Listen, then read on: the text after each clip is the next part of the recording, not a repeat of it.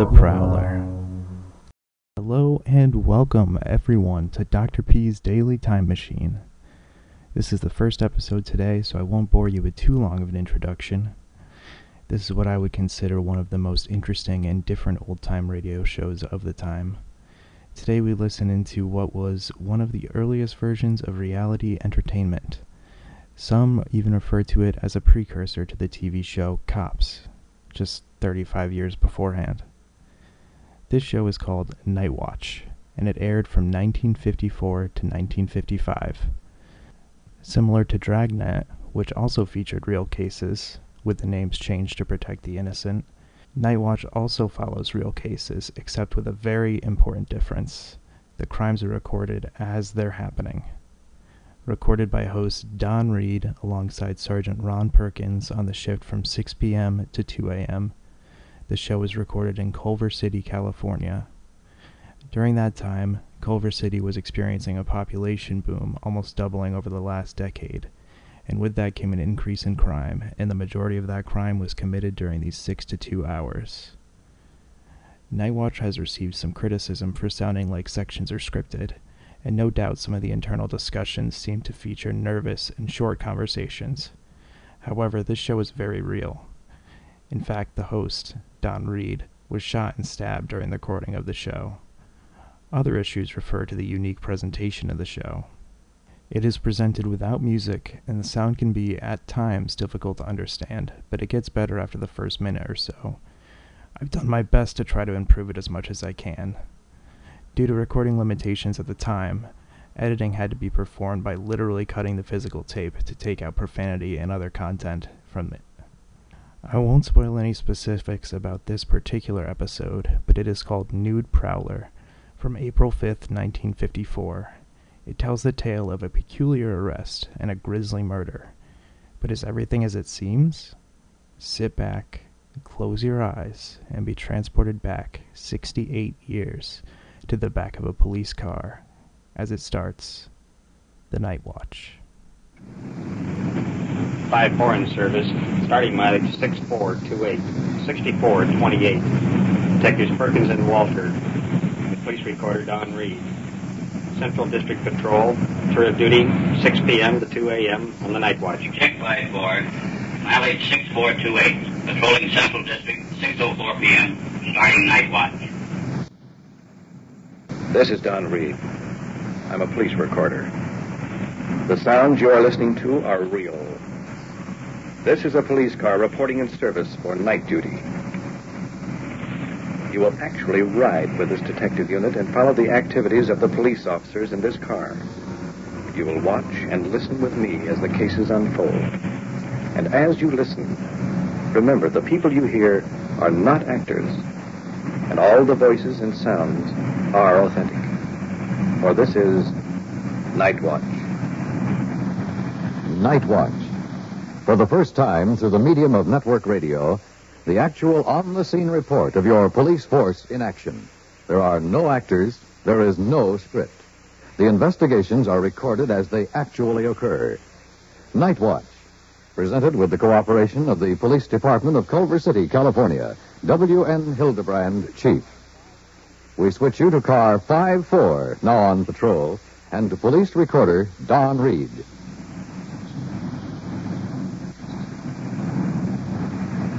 Just uh, checking our log at uh, 6:31 p.m. this date, we uh, took a stolen car report and arranged transportation home for the victim. 7:32 p.m. assisted West Los Angeles police at the scene of a traffic accident. Cleared. 8:22 p.m. It might be interesting to note. All units in the vicinity. At 2091 Hazleton, that's 2091 Hazleton, a 459 there now. Unit 5-4, handle the call. Code 2. 5-4, Roger, we're rolling. Well, there's our call. And uh, I reported 459. That means a burglar. A burglar is in the house and has been sighted by some citizen or perhaps even the victim. We don't know. We have no further information on it. And we're taking off and moving as rapidly as conditions allow. Now, code 2, is which we are running, is uh, means we just have our red light on. We're not using a siren for quite obvious reasons. We don't want to tip off our presence. Now, one thing in particular that I can feel as we're running in here on these last few seconds, I can feel the tension that has suddenly come over the car.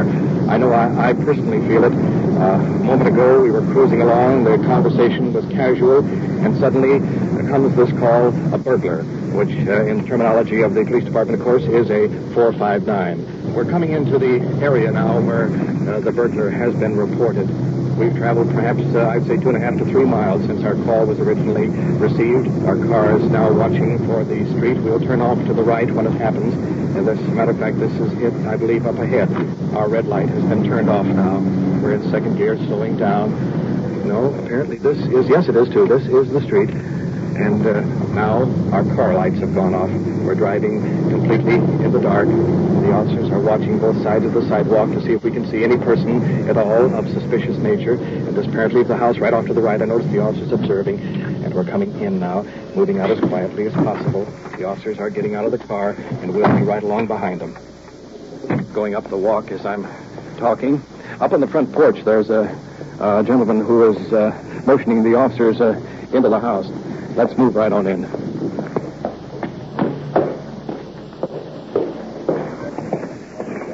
Uh, standing across from me in the bedroom door is a middle-aged woman uh, clutching a bathrobe to her throat and appears to be in a very highly nervous condition.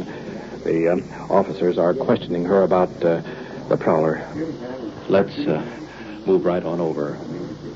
Whoever he was, he came in and I went into the bathroom and he was in this room and I thought it was my daughter. And then I was in the bathroom and he walked right in the bathroom and I went to go out and he gave me a shove.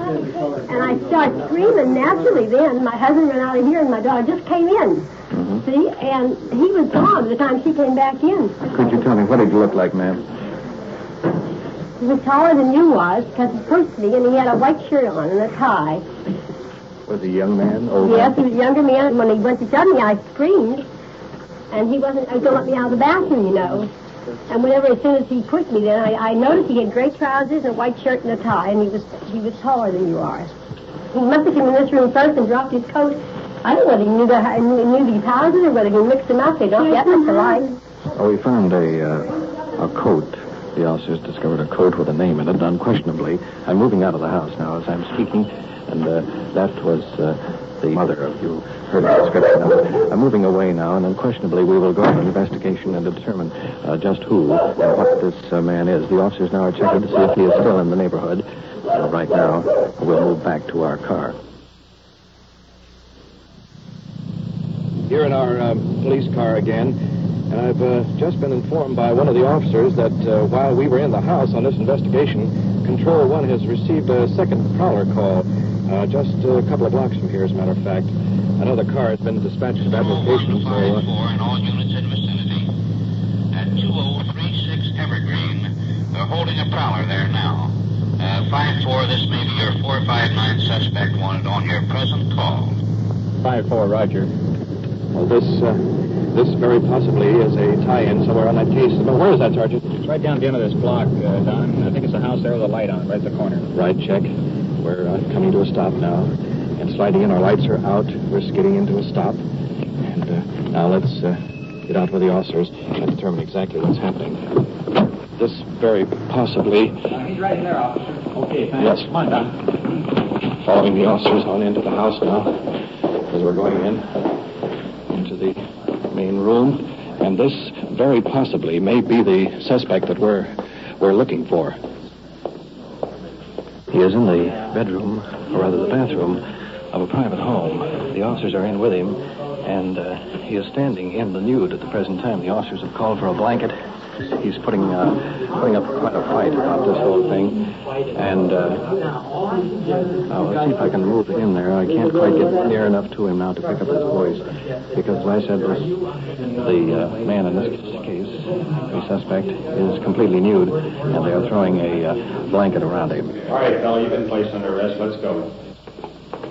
Well, the prisoner is being escorted out of the house, and I'm uh, tagging along behind now as, as I'm speaking. He is uh, handcuffed with uh, just a blanket pulled up around him. Outside of the door now. The uh, prisoner is being placed in the back seat of uh, Unit 50 with an officer guarding him. Well, That means for us, next stop, police headquarters. It's uh, 10.05 p.m., and uh, I'm standing here at the booking desk in the Culver City Police Station. The suspect was positively identified by two of the victims a few moments ago. The uh, suspect is being brought out of the detention room now. You probably can hear the cell door open, and two of the officers are directing the prisoner toward the booking desk. And incidentally, he is uh, still handcuffed, and his only clothing is that blanket pulled around him. Uh, Sergeant Perkins is about to book the prisoner. What happened tonight? What happened tonight? Yeah. How'd you get involved?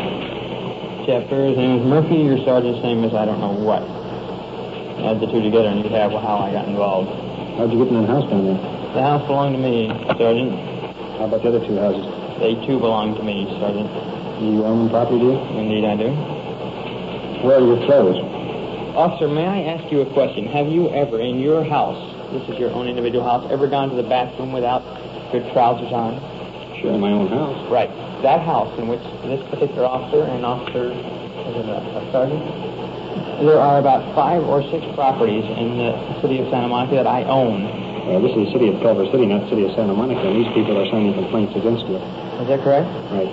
Okay, and I suggest that you check with the people themselves.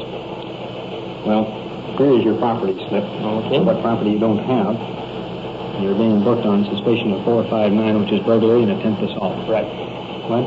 I say I am fully aware of that. Okay. I'm going to take his handcuffs off and put them on back in the Could I, uh, would I be going too far to ask for a pair of trousers? We don't have any. Our buddies are going to try to get some for you. Just a second, please. May I finish talking? Okay. Would you do me one favor? What's that? Call district You know the district attorney? No, not directly. Well, I'm sure you'll wait till Monday morning then. No, I no, I don't think so either. I think perhaps you better call him now. Take these handcuffs off and put them back in the cell. May I say one thing? I asked you. I made a request. We'll call on Monday morning. I have. Wait a minute. Before you go any further, I have committed no crimes. Remember this. I have asked for a request to call the district attorney, and you have said no, right? Take him back That's all. Thank you. When you're demoted Monday morning, come see me. We have uh, moved over here to the uh, Night Watch Commander's office where he and uh, Sergeant Perkins have been conferring on the many reports necessary in this case. I, uh, I think we're about ready to clear, uh, right, Sergeant? In just a minute, Don. Uh, by the way, you might be interested in one or two other developments that have occurred. Really? A friend of the suspect came to the station a short while ago and brought some clothes for the prisoner. Mm-hmm. And incidentally volunteered the information that the suspect did not, to his knowledge, own any of the property he claimed he did during our interrogation. I see. And by the way, he also stated the prisoner had been a guest of honor at a stag party given earlier this evening. Really? Yeah, he was scheduled to be married tomorrow. You are listening to Night Watch.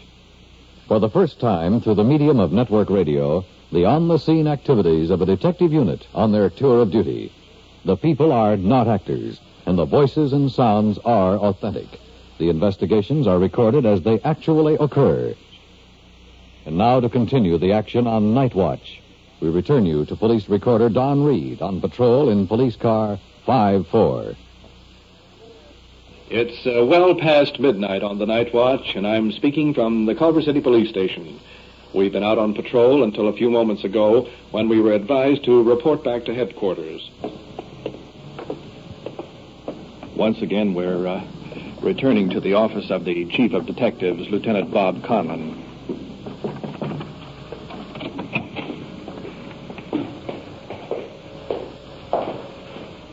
Hi, Lieutenant. Uh, did you call me? Yes, Perkins. You know, we had a homicide here a short time ago. I'm working on another angle of the case, and we have two new witnesses. I want you to take their statements, then re-question the murder suspect. When you're finished, report back to me. Where are the witnesses? They're waiting in the next office. Right, Lieutenant.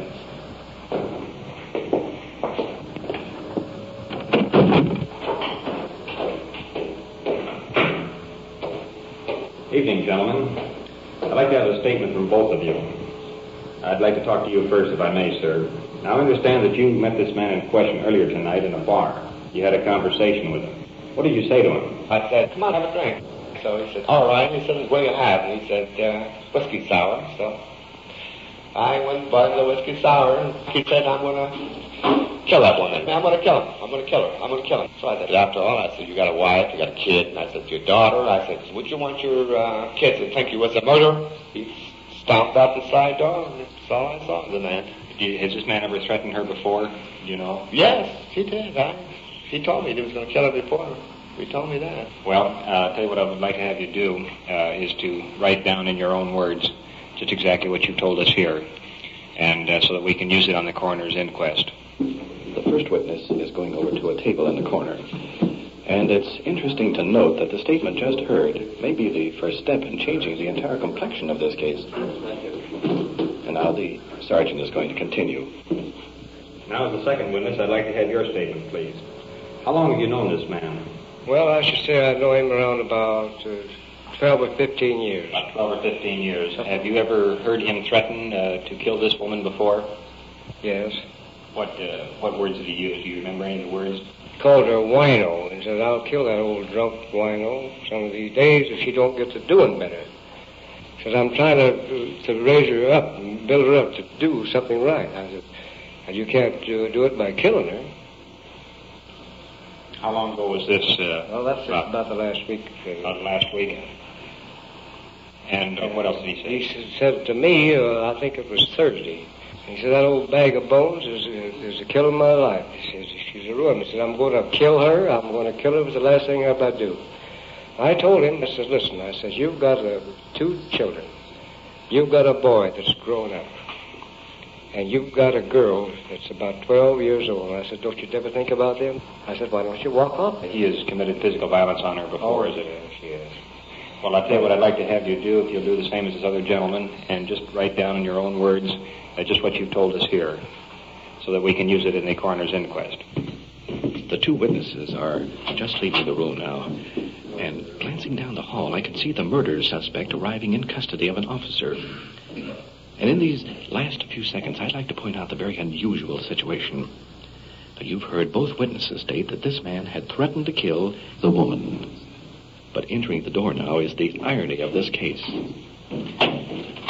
Because it's the woman that shot and killed him. Sit down over here, please. Right there, man. Are you all right? Now, I'd like to have you tell me in your own words just exactly what happened last night. I went around and turned all my lights on like I do to try to keep them scared away. And I put my kittens to bed early because I have to take them to the garage. I got them in and locked the door and got in. So then naturally I don't figure to get out no more. I'm afraid to even go out in my yard. And I was going to take a bath. And something, I don't know, I just felt afraid to even strip off because I never know when he's going to be at the door, you know, and I just seemed to have that feeling. So I decided, well, I'll soak my feet and then I'll take my bath and shampoo my hair in the morning. So I went on up to go in the kitchen to fix some coffee because I always drink coffee again after dinner. And I'm in there and I had this light right in that patio there by the kitchen. And all of a sudden the light went off. You just turn it like that. But I could see him clear, you know, just right there in my face. And began to threaten me. And he says, I told you I was going to get you, and I've come to get you tonight. But I've come to kill you tonight. And I made the remark then. I said, you know, I've got a gun too. So I said I wouldn't talk like that. And I figured maybe he got afraid, and he went up the wall and started up the street, and then he had his car that time, and he sat there for quite a while. I opened the front door. The screen door was hooked, and I opened the front door and stood there. I'd say he sat there a good ten minutes, or it seemed that long or more. And then he come to this other window. This is the window on the driveway in the bedroom. Yes, and he came to that one. Where were you at that time? I was in my room. I had already stripped off, and I was sitting on my bed. And That is in the front bedroom. Yes, I thought, well, I've got to go in there and see if I can get him going again. And I went in and I talked to him, and he said, I'm coming in after you. And he had the screen either off or pulled out at that time, even when I went in, you know. In other words, he was clear to me through that hole. And So I kept talking to him. And he said he wasn't leaving, he was coming in. And I said, I've got a gun here.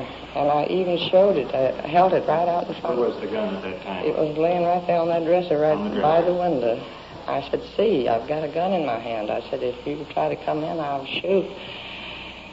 He said, go ahead and shoot. He says, you haven't get together, you wouldn't do it or something. I don't know the words he said. He said, anyway, I'm coming in after you. And he kept on coming. The, he and start the- coming to the window then? that's when he started to make his lunge in. And, and I pulled the trigger, and then he started cursing me. And how far away were you from him at the time that you fired? Well, I couldn't have been very far because I was up right up there talking, you know. I'm standing there by the About how many feet were you from him? Roughly. I couldn't say. Uh, the windows say like that, and the dresser About three feet away. couldn't have been any farther than that, I don't think.